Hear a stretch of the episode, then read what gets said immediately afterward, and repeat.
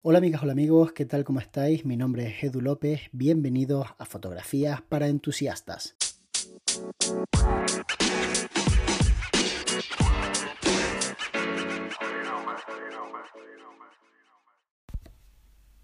Hola Edu, ¿qué tal?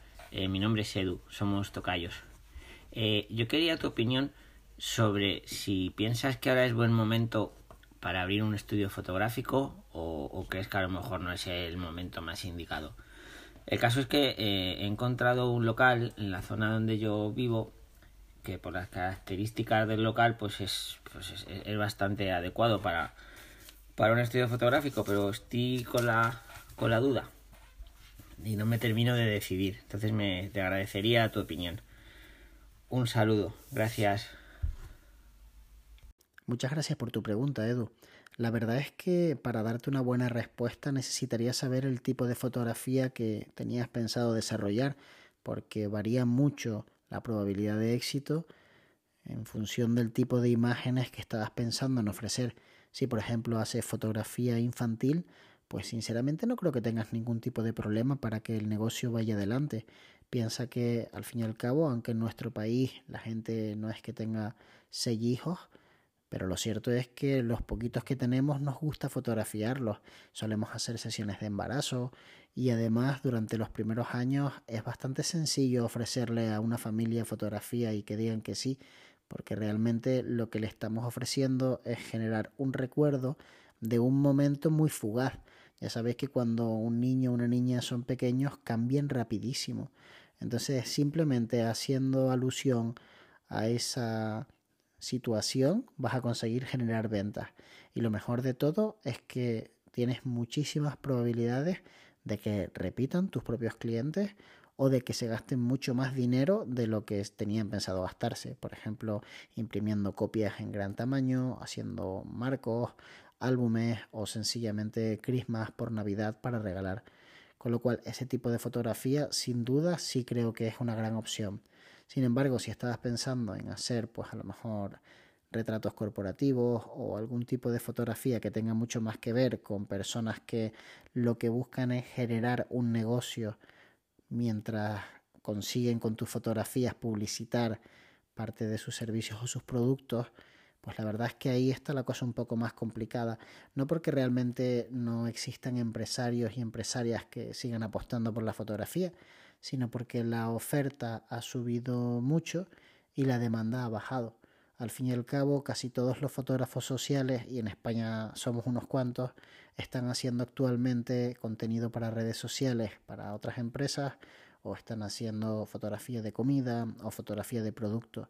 No es extraño el incremento que hemos tenido en nuestro canal de Patreon o en nuestro canal de YouTube en visitas y suscripciones durante la pandemia básicamente atiende a la razón de que la gente está intentando reciclarse, intentando buscar una nueva forma de poder compaginar la fotografía que hacía antes con la situación actual y con bueno pues nuevos ingresos que es al fin y al cabo lo que buscan y por supuesto de forma absolutamente lícita.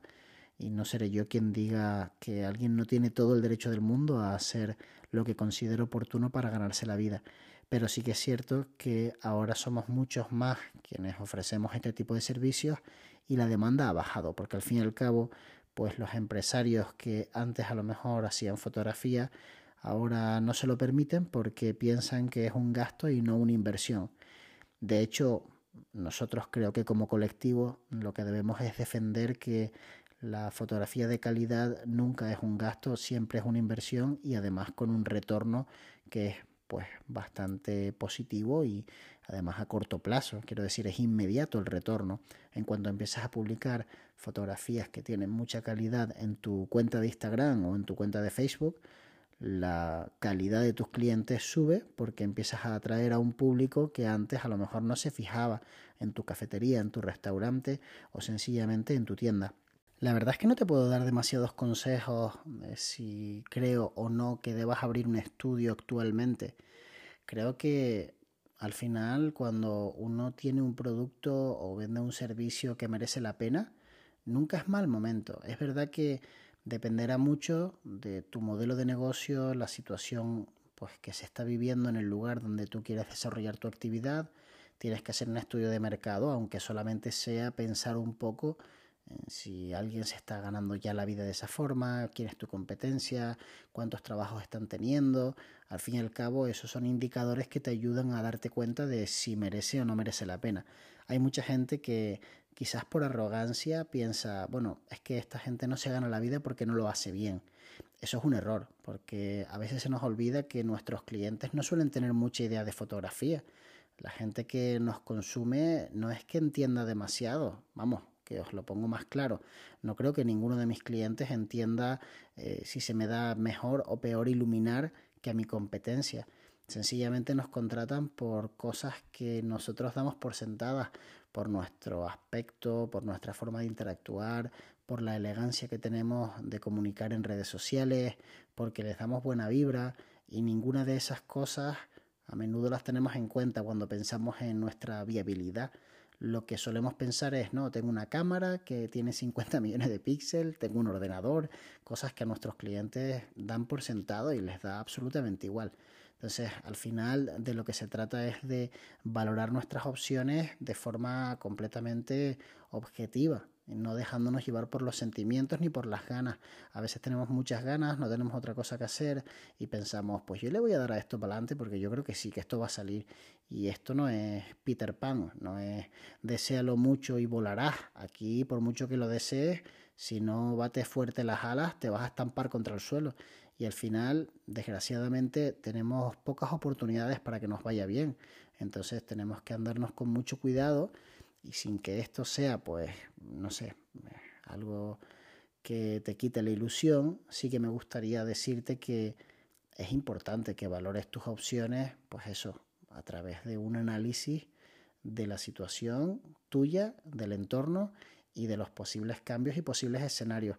A mí personalmente me gusta mucho hacer como diferentes escenarios, plantearme qué podría pasar, aportarle una estadística a cada uno de qué probabilidad hay de que ocurra esto o esto otro.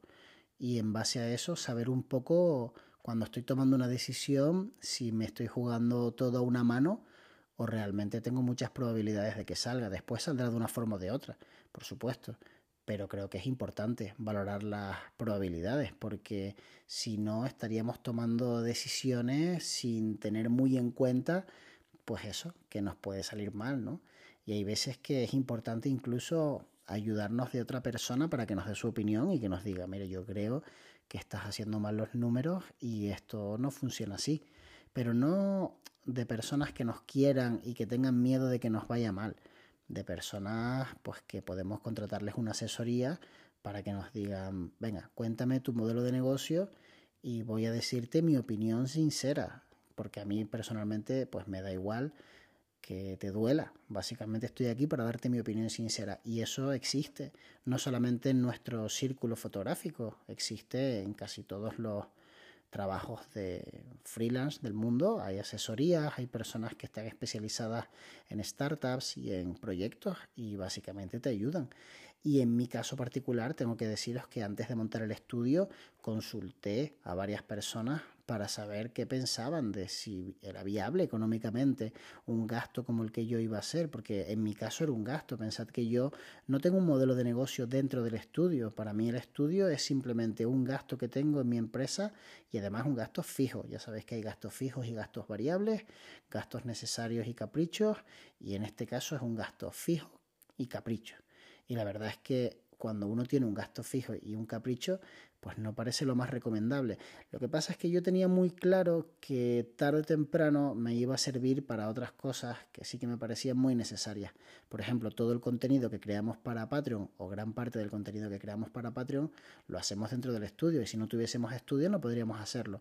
Actualmente pues tenemos un canal de YouTube en el que publicamos prácticamente dos o tres veces al mes y ese contenido también se crea dentro del estudio. Entonces son cosas que han ido llegando porque tengo un estudio. Si no tuviese un estudio a lo mejor nunca habrían llegado o no habrían llegado de esta manera. ¿no? Conozco personas que tienen una parte de su casa dedicada a su canal de YouTube. A veces una habitación, a veces el salón. Y la verdad es que, bueno, no es tan sencillo. O sea, no es algo que digas tú, ah, no pasa nada, yo aquí me grabo y todo guay. Es dedicarle parte de tu espacio a un proyecto y eso es una inversión en espacio y en, comodidad grande. Sobre todo porque muchas veces nosotros tenemos ese proyecto, pero vivimos con más personas y eso hace que la vida de esas personas se vea afectada. Entonces el estudio, la verdad es que para mí se ha convertido en un lujito que tengo que se paga gracias a los proyectos que salen de Internet pero que si lo piensas fríamente, yo podría hacer esos proyectos en cualquier otro lugar. Lo que pasa es que no quiero condicionar la vida de otras personas y honestamente es mucho más cómodo tener un estudio propio, además de que creo que a nivel de marca aporta muchísimo. Eso es innegable. O sea, quiero decir, cuando tú le dices a alguien que tienes tu propio estudio, no te mira de la misma forma que cuando tú trabajas en tu casa y vas a hacer los reportajes. Y desgraciadamente, como nuestra profesión es tan rara y a veces pues no entra dinero y otras veces entra mucho, pues hay mucha gente que no se atreve a tener un estudio porque,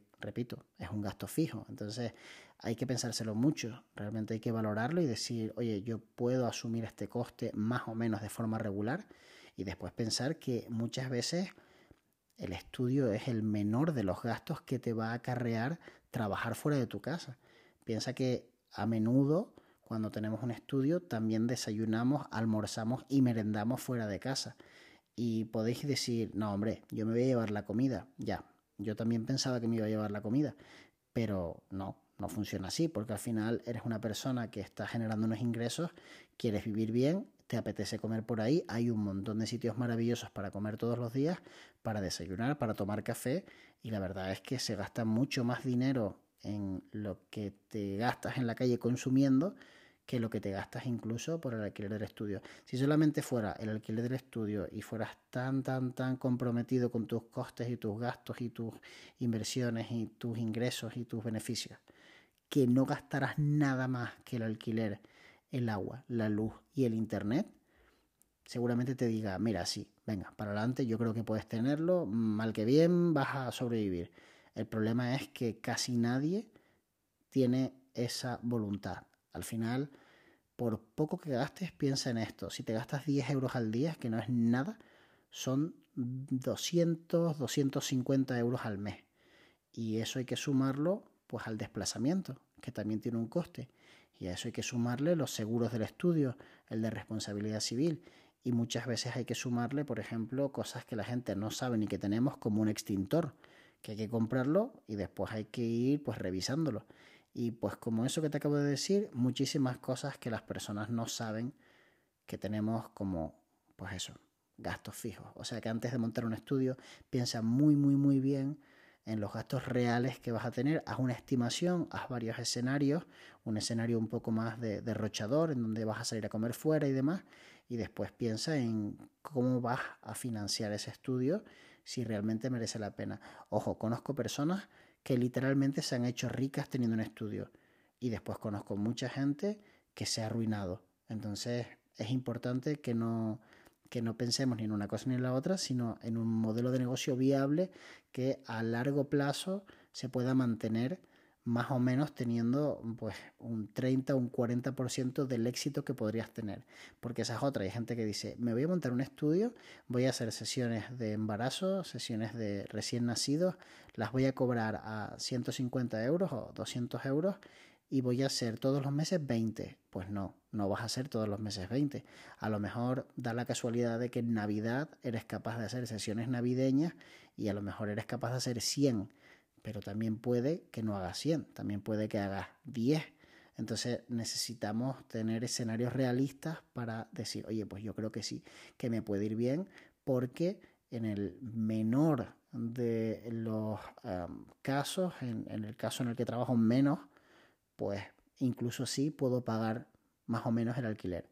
Porque si el escenario que necesitas para poder pagar el alquiler y los gastos que te va a acarrear tener ese estudio es un escenario extremadamente positivo, no te lo recomendaría. Ahora, si tú crees que simplemente con un par de encargos ya puedes pagarlo, entonces sí te lo recomiendo porque creo que si estás pensándolo es que estás seguro de tus posibilidades y crees que realmente te puede salir bien. Espero que te haya gustado esta respuesta. Espero que a todos os haya aportado, que es un poco la idea de este podcast, responder sin pensar demasiado en las preguntas, sin analizar profundamente, sino simplemente como haría con un amigo, con una amiga. Y si te apetece participar, pues puedes mandarme tu pregunta al email podcast.estudiolumina.com o haciendo clic en la descripción que aparece en cada uno de los episodios de este podcast que se publica diariamente y mandándonos tu audio a través de la aplicación de Anchor. Nos vemos muy pronto. De hecho, nos vemos mañana.